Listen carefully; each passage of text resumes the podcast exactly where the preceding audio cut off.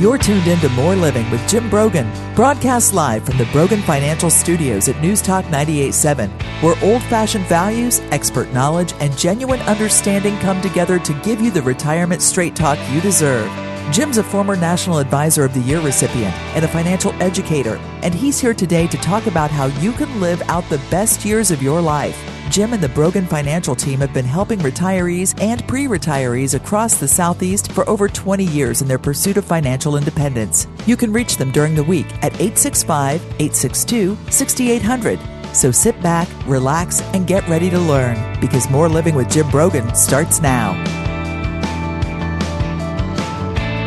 Happy Saturday, East Tennessee, and welcome to More Living with Jim Brogan, where it's all about living the best years of your life your way. This is News Talk 98.7 WOKI. And, you know, retirement will undoubtedly be a great, a time of great change.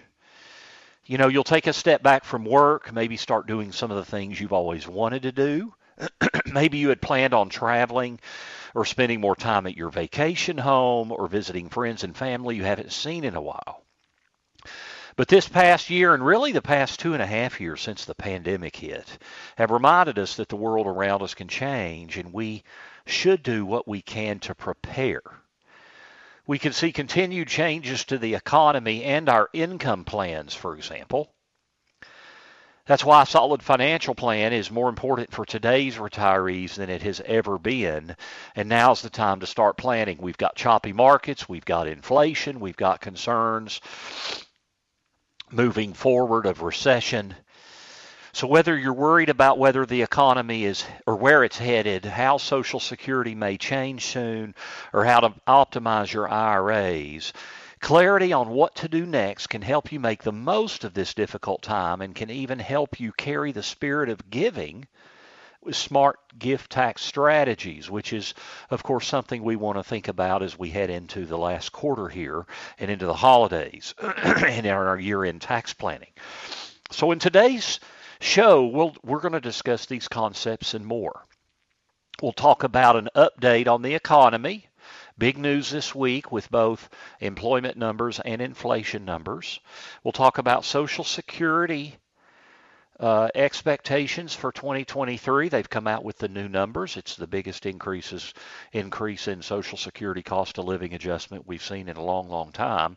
We'll be re- we're going to talk about reassessing your retirement accounts and how you manage putting money into those and taking money out of those. And we'll do a refresher on charitable giving uh, as we head into the holiday season. Uh, so hopefully we'll answer some of your common retirement questions that you might have and talk about potential solutions for some of these problems. Now is the time to prepare for some of these pitfalls. So before we jump into the nuts and bolts of certain strategies you can use to optimize your retirement finances for 2023, first let's let's look at the state of the economy. Let's look at the indicators and factors that are shaping the economic outlook for 2023 and that may have an impact on the decisions you make with your retirement. The September jobs report came out and it was 263,000 jobs were added. That was less than was expected by about 50,000 jobs. But unemployment is still at about 3.5%. Those are pre pandemic levels very, very close to what we consider full employment. Now, I know one of the things that I get asked a lot when I'm out and about in the community is this idea of full employment and the fact that you know so many people aren't really looking for jobs and they don't count against those unemployment numbers and that is correct so if somebody's just given up looking that doesn't count uh, but in t- maybe maybe more importantly the way the fed looks at employment, they look at the official numbers, and unemployment is not an issue right now. And that's impo- an important factor I'm going to circle back to here in a minute. Uh, the un- the average hourly earnings over the last year have risen five percent from a year ago. Now that's slightly below the estimate, but they have gone up by five percent. So what we're kind of seeing is we're starting to see slower hiring and less wage increases than expected. And that means that the hot job market may be cooling down, which is good, for, good news for the Fed because slower raises in wages means less inflationary pressure to address. And this is something I've been talking about for a while that until we see an ease on labor inflation, I don't see how inflation can can come down as much as the Fed's wanting. It seems like with it with labor inflation where it is, it, it causes inflation to be very very sticky. And uh, so, so seeing signs of the hot job market cooling a little bit may be a good thing in terms of where inflation's headed. Now, then the inflation numbers also came out this week, and they were a little bit higher than expected. Core inflation was up 0.6% month over month, which was uh, it was expected to be 0.4% for core inflation and the CPI was up 8.2% over the last year. That's year over year inflation. Uh, as and it was expected to be 8.1, so just slightly higher. But as we have continued to see, inflation is stickier than continues to be sticky.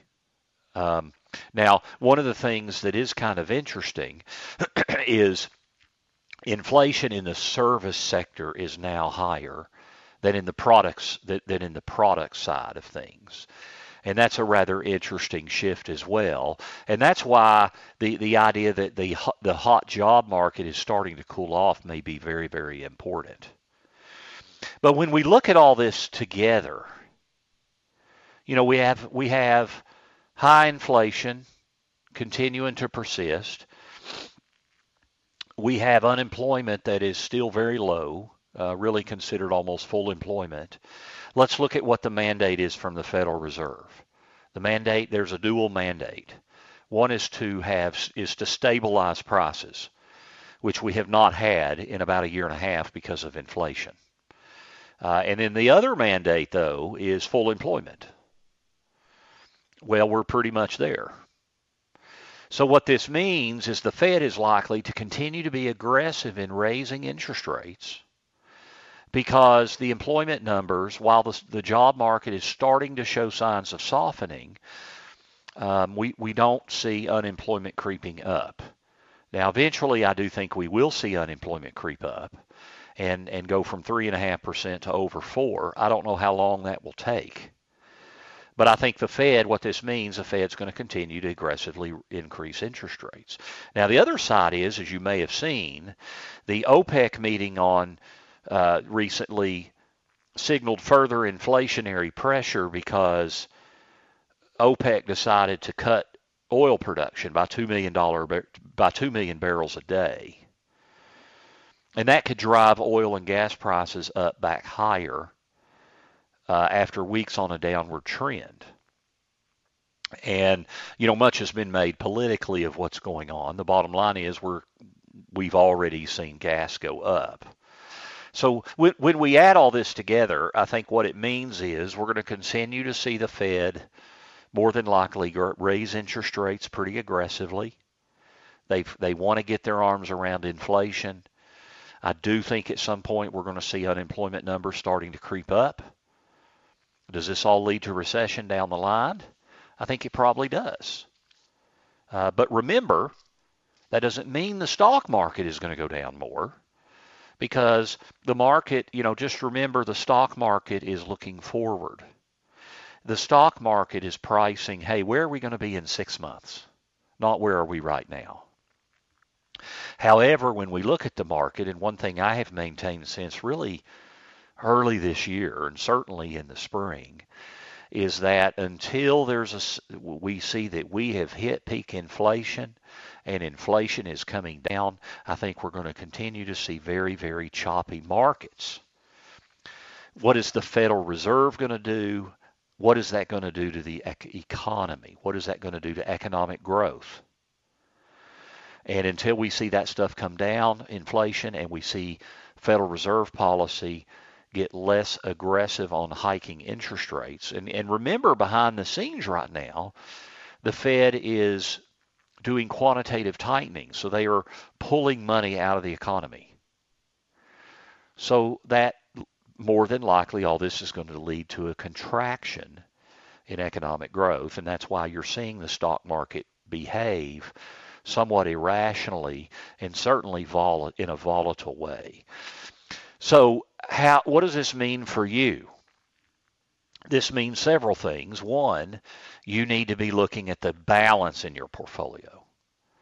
What does your current balance look like, and what does your current risk look like? Have you measured risk? Have you measured the balance of your funds? How long has it been since you've rebalanced? And really measured all of those things. Uh, the bond market right now, as an example, has been, in my view, probably oversold. Does that mean it's going to rally in the next three months? I don't know. Probably not. But at some point, we may see a bounce in the bond market. But the bottom line is you need a lot of diversification and balance to try to mitigate the effect of some of this volatility. And then also you've got to have secure and stable income sources that aren't tied to the stock market. And that is such a critical component of retirement planning is having stable and secure, more secure investments that are not going up and down like the stock market, where you're not subject to that volatility. Where you have the key is you don't want to be selling off shares of investment and spending that money while the market is sharply down. It's okay to sell something while it's down and reinvest it, but you never want to sell it and spend it. Because then you'll compound your loss. That money will never come back because you've spent it. So, you know, if you're taking interest in dividends, dividends from stocks, you know, that's okay if you're not sh- if you're not selling shares.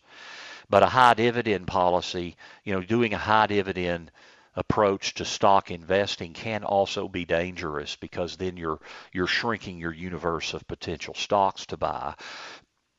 also, if they have high dividends, what do they do when the market, you know, if the economy continues to contract and those companies have problems paying those dividends, they could potentially freeze or slash their dividends.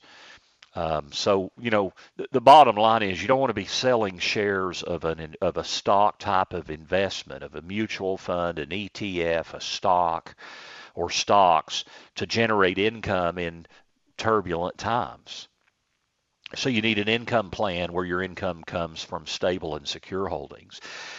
Uh, and then, as I said, re, you know, look at the balance and risk in your investment portfolio and is it the right mix? Where you now? Where do you need to be to be secure? Are you already there? Can you create more security in your plan? Um, don't go too far the other way either. Markets historically are very resilient. And the best way to beat inflation in the long term historically has always been the U.S. stock market. The key is to have a lot of balance and exposure to to not only U.S. stocks, but other types of asset classes, where if one thing zigs, another zags. That way, if one thing like stocks is way down, or stock funds, hopefully everything is not way down. So, word of the day, I think we're going to continue to have choppy markets for a while because inflation is proving to be uh, very sticky or persistent.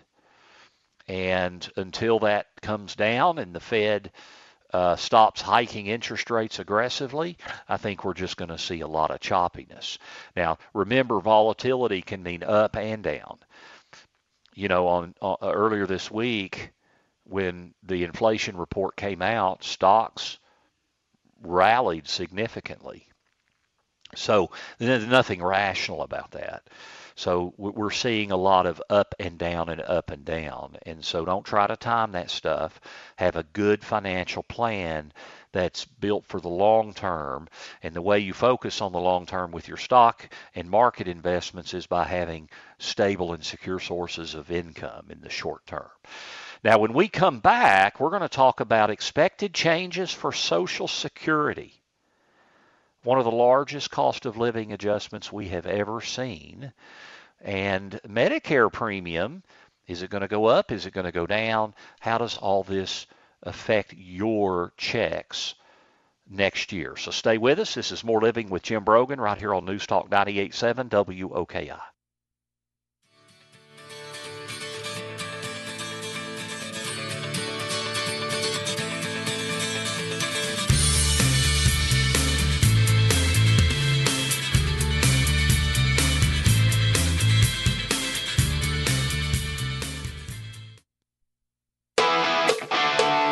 Welcome back to News Talk 98.7's Brogan Financial Studios, where Jim Brogan is coming to you live with important news and advice to help you achieve your dream retirement. Get ready to learn and live.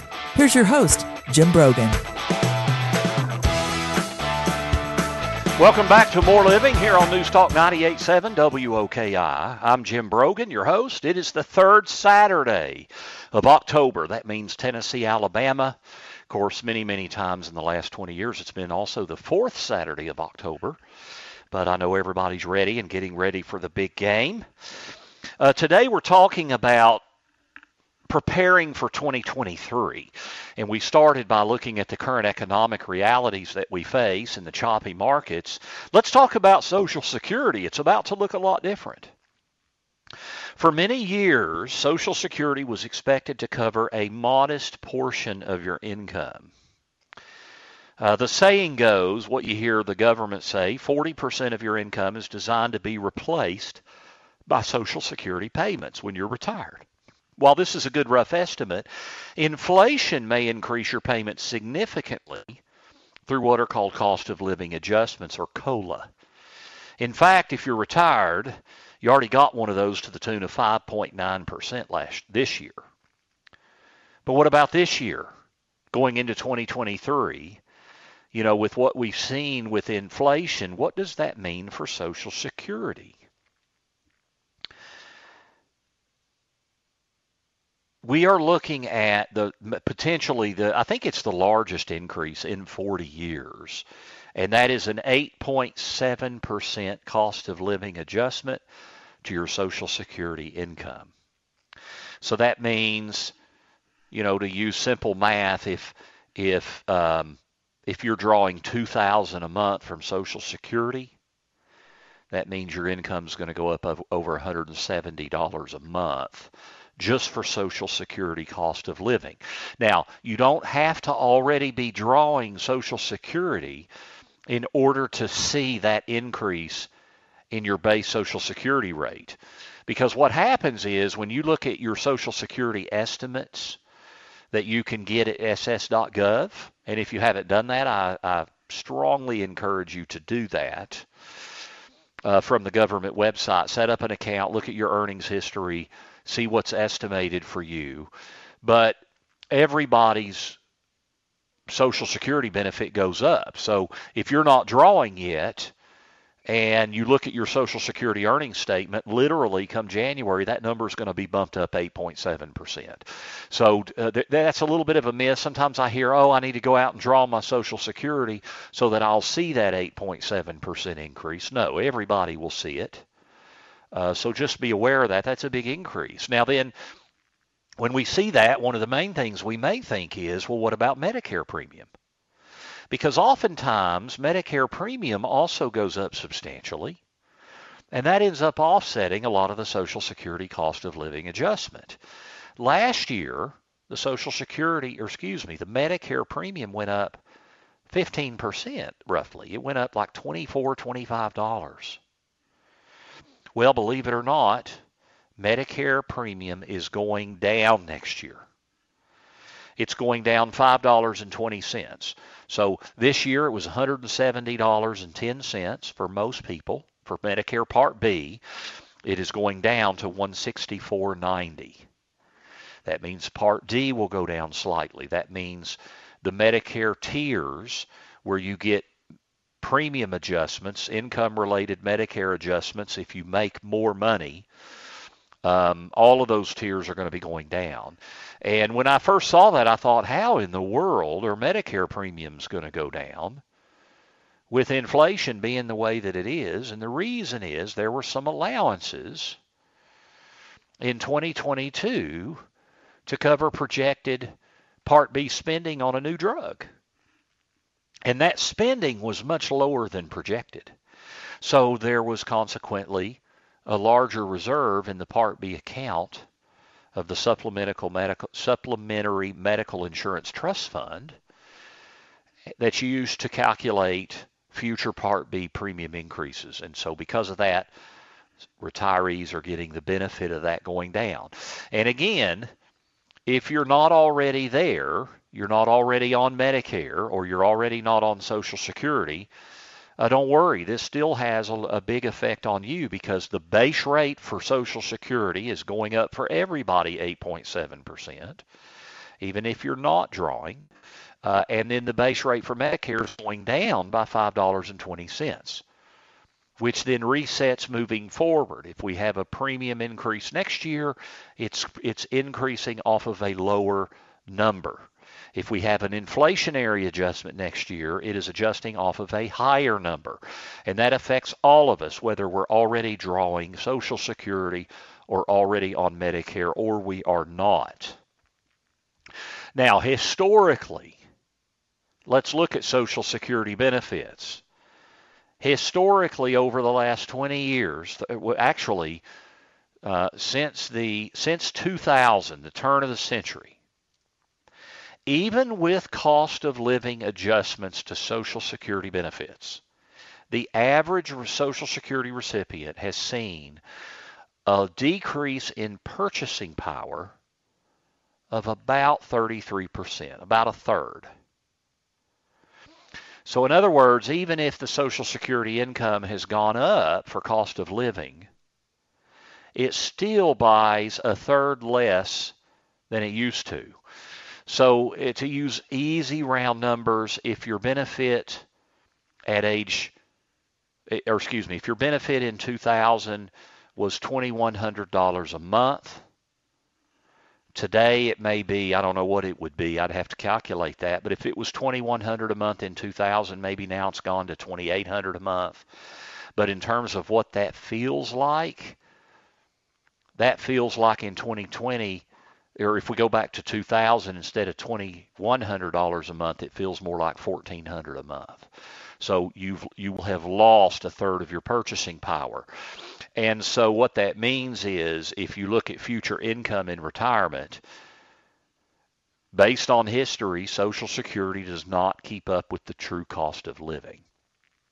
And this is based on CPI numbers. And the reality is many of you in retirement would tell me Jim, my my my expenditures are going up more than what they're selling us. When you look at what you spend on a day-to-day and week-to-week basis, food, gasoline, drugs, all the things that you buy regularly, you may say it's going up more than 8% in the last 12 months. It's gone up by 15%. So where I'm going with this is the cost of living adjustment for Social Security it is a good adjustment. But historically, Social Security is not going to take care of inflation. It's going to lag. So that means over time, you're going to need more and more potential withdrawals from your life savings to supplement Social Security and other income that you have. And that's where your financial plan, your income and investment plan comes into play. And that's where, again, long term growth becomes very, very important. Now, I get a lot of people say to me, especially as you get deeper into your 70s, Jim, at our age, we, we, we don't have a lot of time to go through these choppy types of markets. Well, I mean, at 78 years old, if that's you, I mean, is it how do we need to worry about what things may cost in 10 years at 88? Or even in 13 years at 91, you better believe it. Because if you're married at 78 years old, it's likely one of you is going to live to about 95, 96 years old. So we need to be thinking long term, even if you're in your late 70s or even early 80s. And you're going to need growth and historically, the best way to get growth is with a diversified, balanced portfolio. The big thing is you just don't want to take too much risk and you want to be diversified. All those things I talked about in the first segment, You want to have balance and diversification. You want to measure risk, and you want to have stable holdings that you draw short-term income from. Now, then another thing that becomes critically important in this inflationary environment is your Social Security election and your tax planning. All of these things become even more important when we have a highly inflationary environment. If you can pay less tax, that's a good thing, obviously. That means more money in your pocket. Um, if you maximize, excuse me, if you maximize your Social Security election, that also helps you maximize your, your battle with inflation, the effectiveness of how you fight inflation. So all of these things are very, very important. When we come back, I want to talk about reassessing our retirement accounts, our IRAs, our 401ks, our 403bs, and Roth options. What makes most sense in terms of how you accumulate money and how you distribute that money, which is a huge part of your tax planning strategy in retirement. And as you start thinking about retirement. So don't go away. You're listening to More Living with Jim Brogan here on News Talk 98.7 WO.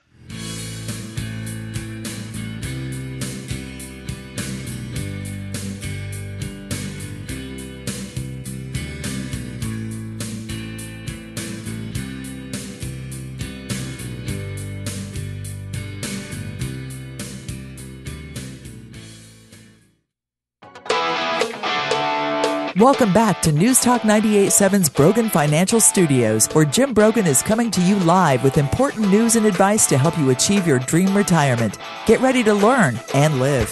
Here's your host, Jim Brogan. Welcome back to More Living with Jim Brogan, where it's all about living the best years of your life your way. This is News Talk 98.7 WOKI, and we're talking about retirement planning and getting set for 2023. Uh, my next college class is actually this. Um, it's actually this Tuesday night, the, the next two Tuesdays. Uh, financial survival, or excuse me, thrive financially in retirement is at Pellissippi State Hardin Valley on the next two Tuesday evenings, uh, the 18th and the 25th. Uh, you can go to PellissippiRetirementPlanning.com for more information. You can download a syllabus at 6:30 to 8:30 both nights. Um, I'd love to see you there. Now, I'm also doing a one-night tax planning class on November the 8th at Pellissippi Hardin Valley. Tax planning in the new age. we really dive into a lot of effective tax strategies. You can find all of these upcoming classes both at the University of Tennessee and Pellissippi State uh, at my website, broganfinancial.com. Click on classes, and then you can click links there to go to pages specifically about those college classes. And you can also click to register directly with Pellissippi State for the upcoming classes. My next class through the University of Tennessee is not until early February. So for the rest of this year, we've got next week at Pellissippi State, and then November the 8th, the one night tax planning class. I would love to see you there. Now, when it comes to tax planning, our retirement accounts is one of our biggest sources of both opportunity and tax costs. So let's reassess our retirement accounts. Retiring nowadays likely means that you'll be utilizing either IRAs or 401ks or 403bs in one way or another now that you're thinking about using those accounts to fund your retirement as opposed to when you're contribute to the, contributing to them, you should know how you can strategically use them to avoid penalties or to avoid paying more taxes than you should in a singular year. So let's talk about this a little bit. We've got two major categories. We've got traditional retirement accounts, and in that bucket, there's a myriad of letters and, and numbers IRA, 403B, 401A, 457, TSP. Uh, there's actually close to 25 different letters and numbers, and those are sections in the Internal Revenue Code, by the way. And then there's the Roth option. There's a Roth option to an IRA and to a 401k. Let's put them in those two general categories. Obviously, on a traditional retirement account, you get a tax deduction when you put the money in So it, it is not taxable as ordinary income. Then when you pull it out, it is it is taxable. So you're deferring those taxes to a later date. And the thought had always has always been when you're retired, you, your income will not be as high. So by deferring that taxable income to a later date, when your taxes are lower, you'll minimize your taxes and maximize your investment return. With a Roth, you get no tax deduction up front, so it doesn't help you now. But then later on, after you've held it for five years, it then becomes tax free. Now, of course, there are ages to be aware of. 59 and a half is the biggest age that, you know, there's a lot of rules for taking money out pre 59 and a half. We're not going to do a, a lot of detail on those rules. That's probably for a separate show. But the bottom line is, most people have, you may have accumulated a lot of money. A lot of your net investments are in your retirement accounts. And while those are great places to accumulate money, the problem is when you take them out, they're fully taxable unless they're Roth. With what I see in my office, most people come in have much, much larger traditional balances than they do Roth. So let's talk about quickly the difference in the last 10 years you're working versus the first 10 years of retirement, because this is where you can really do a lot of effective tax planning with your retirement accounts for the most part, your last 10 years of work are your peak earning years. So when you then transition into retirement in the first 10 years, what is your taxable income going to look like in those first few years of retirement? And for a lot of people, your taxable income is going to be a good bit lower. Now, don't assume that. You need to put numbers on that because for many people, your taxable income in retirement may be just as high or, or close to it. But that's something that should be used and analyzed in calculating how you handle your retirement account contributions in your last 10 working years. Should you go into traditional 401k? Do you have a Roth 401k option? You know, if your taxable income is going to be a good bit lower in those early years of retirement, you probably want to go traditional. But then what happens at age 72 when you trigger those required minimum distributions? So we got two two big things we're now we got three things we're looking at. What's your taxable income in those last 10 years of working? What's your taxable income likely to look at in those early years of retirement? And then what's your taxable income likely to look at once you're 72?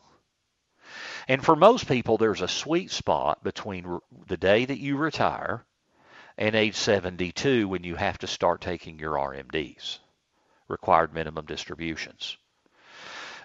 and that's the time you can really make hay with things like Roth conversions, uh, doing some capital gain and capital loss harvesting, capital gain harvesting, particularly where you intentionally realize capital gains is an extremely powerful tool that I have found is almost never looked at.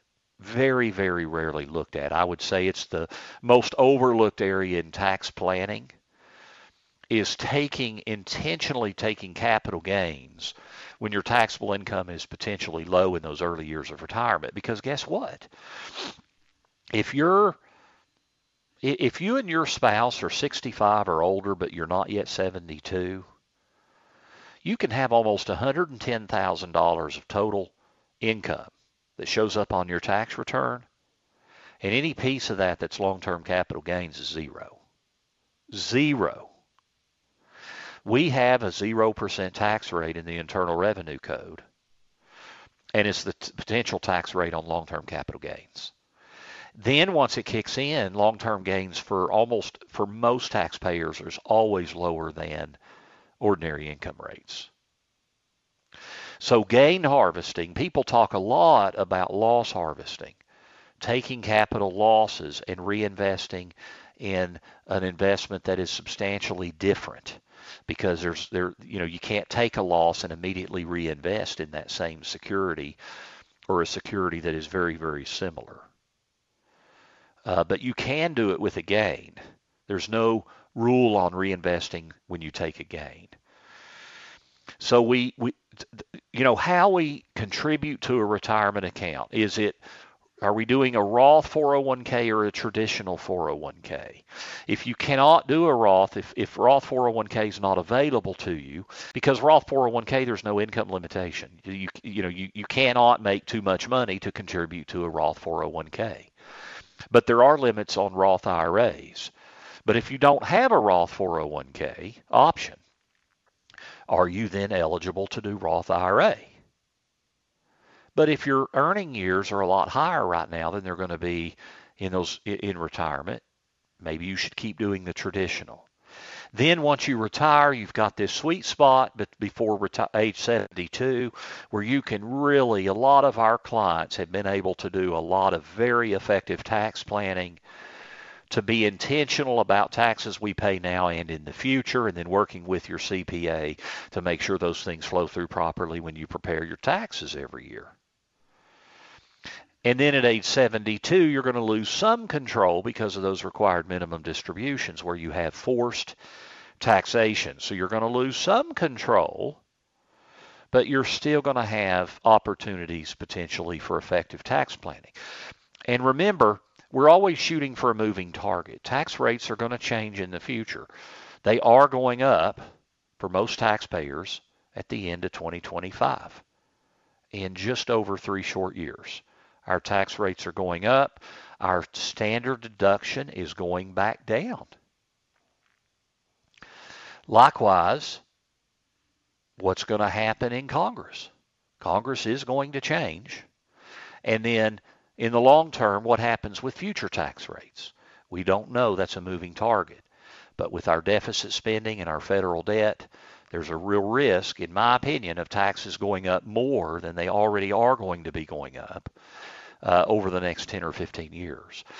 So tax planning is a way when, when we've got inflation and choppy stock markets and rapidly increasing interest rates. Uh, tax planning is a way we can bolster our return because remember, it's not how much you make, it's how much you get to keep. So if you look at gross income minus tax, you get your net. If you can lower that tax bill, you know, your gross earnings may not be as high over the next decade with these choppy markets. But if so the gross income may not be as high, but if you can lower your tax bill, maybe you can still bolster that net return and be able to fight inflation more effectively. Now, for our last segment, as we get closer to the holiday season, let's refresh our gifting skills before the holidays and how we use charitable giving effectively as we plan for uh, both making impact and saving on our taxes. So don't go away. You're listening to More Living here on News Talk 98.7 WOKI.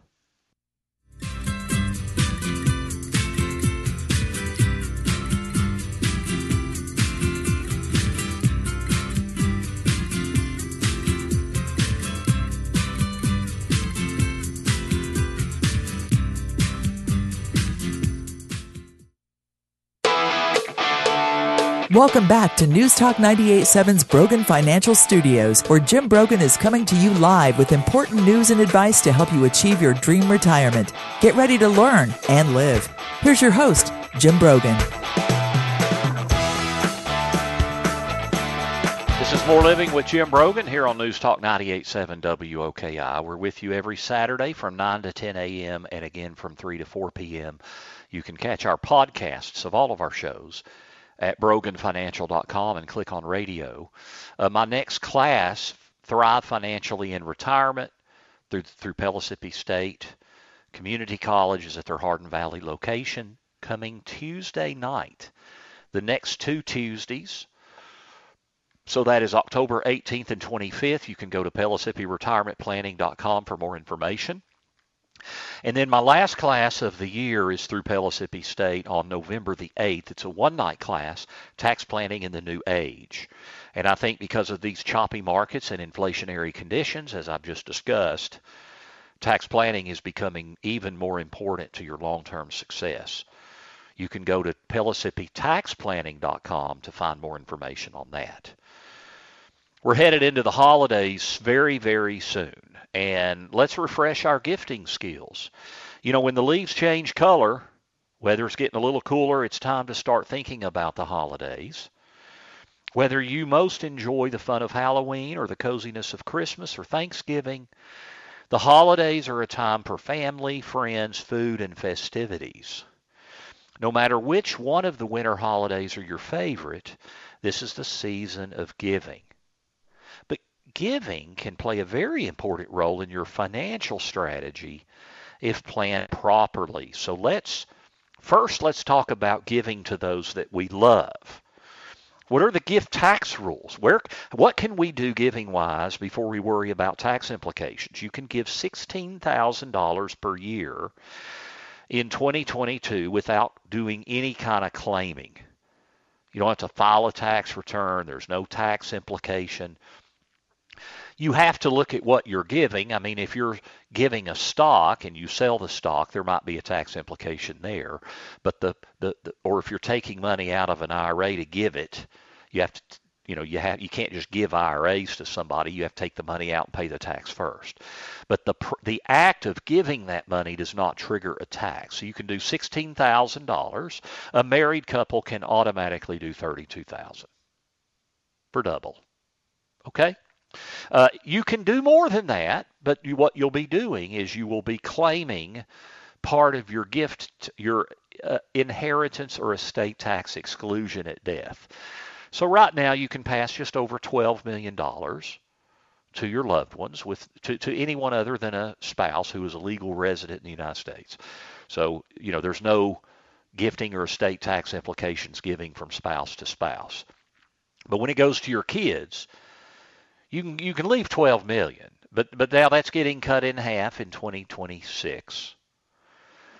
But if you want to give more than 16,000 or 32,000 if you're married, you can do that. You just have to claim it against your future exemption from estate taxes at death. So there is a return that is supposed to be filed. That's important to understand if you're wanting to put your kid's name on your house. That's technically a gift. How much is that gift and does it require a gift tax return? Now, I don't recommend putting your child's name on your house. Some people do that to avoid probate court. The problem is, what if your child is in a car accident gets sued? That could be a problem. They could take your house. So, um, you know, that's another subject for another day. But but basically, you can give sixteen thousand per person per year, without any type of a gift tax. Now, what about charitable gifts? You know, the, the Internal Revenue Code has been written by Congress in a way to incentivize giving money to tax exempt organizations, churches, and 501c3s, which are charities. The reason being is the thought is these churches and charities can be more efficient with your money in serving disadvantaged people than or people with other needs than if you give it to the federal government. That's why the tax code structured the way that it is. But with changes in the tax laws, we have to be really aware of how we're utilizing our giving. You know, over 90% of taxpayers now, it's estimated, are not itemizing deductions. You know, if you make a $5,000 gift to charity and you're not itemizing your deduction and you're taking a standard deduction, you're not getting any tax benefit off of that charitable gift because you're taking the standard deduction. And retirees more and more don't take standard deductions because they want they have their homes paid for and they don't have those home interest deductions. Now, with the high deduction where it is at almost twenty-six thousand dollars now for a joint filer and almost thirteen uh, almost thirteen thousand dollars for a single filer, you could bunch your deductions. You know, double up in one year on, you know, in other words, give for 2023 and 2022. Pay your 2023 property tax in 2022 and double up on your property taxes this year. Now there is a $10,000 maximum deduction in one year, but you know most of my clients they could double up on their property taxes and still be under that 10,000. So bunching deductions is an effective way to be smart about how you do your charitable giving. Now, if you're 70 and a half or older, you've got an even better opportunity uh, because you can do charitable, um, qualified charitable distributions. Uh, unfortunately, I'm out of time, but thank you for tuning in this week. We've discussed your wealth so you can live greater life in retirement. Uh, this is More Living with Jim Brogan here on News Talk 98.7 WOKI. The views expressed by Jim Brogan and his guests are not that of Cumulus Media. Any discussion of financial, legal, and tax planning strategies is not intended to be individualized advice and is general in nature. Always consult with your advisor for advice specific to your needs. This program's content does not represent a recommendation of any particular security, strategy, or investment by Jim Brogan or Brogan Financial Incorporated.